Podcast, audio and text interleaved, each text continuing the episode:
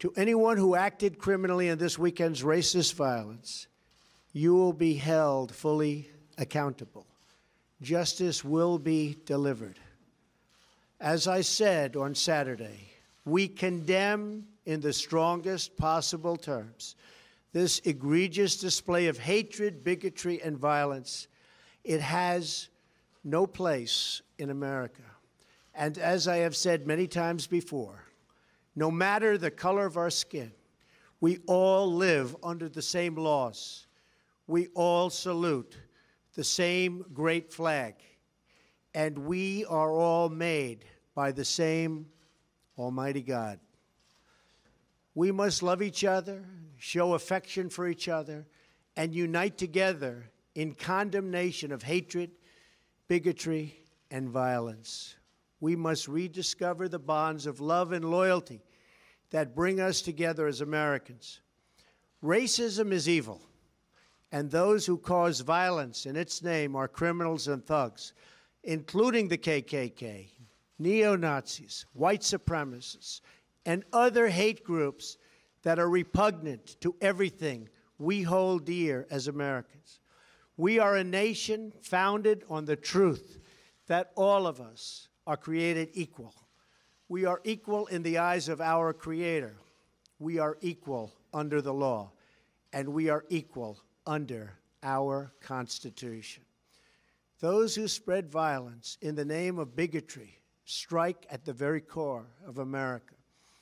Two days ago, a young American woman, Heather Heyer, was tragically killed. Her death fills us with grief, and we send her family our thoughts, our prayers, and our love. We also mourn the two Virginia state troopers who died in service to their community, their commonwealth, and their country. Troopers Jay Cullen and Berke Bates exemplify the very best of America, and our hearts go out to their families, their friends, and every member of American law enforcement. These three fallen Americans embody the goodness and decency of our nation. In times such as these, America has always shown its true character, responding to hate with love, division with unity, and violence with an unwavering resolve for justice.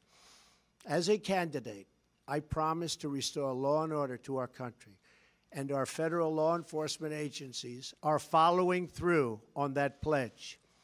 We will spare no resource in fighting so that every American child can grow up free from violence and fear. We will defend and protect the sacred rights of all Americans, and we will work together so that every citizen in this blessed land is free to follow their dreams in their hearts and to express the love and joy in their souls. Thank you. God bless you, and God bless America.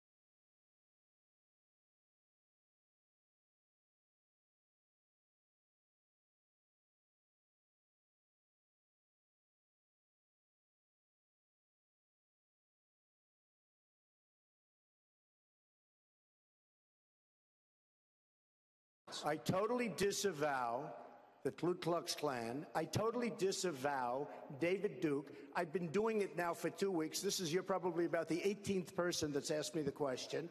It was very clear. That question was also talked about in the form of groups. Groups. I want to know which groups are you talking about? You have to tell me which groups.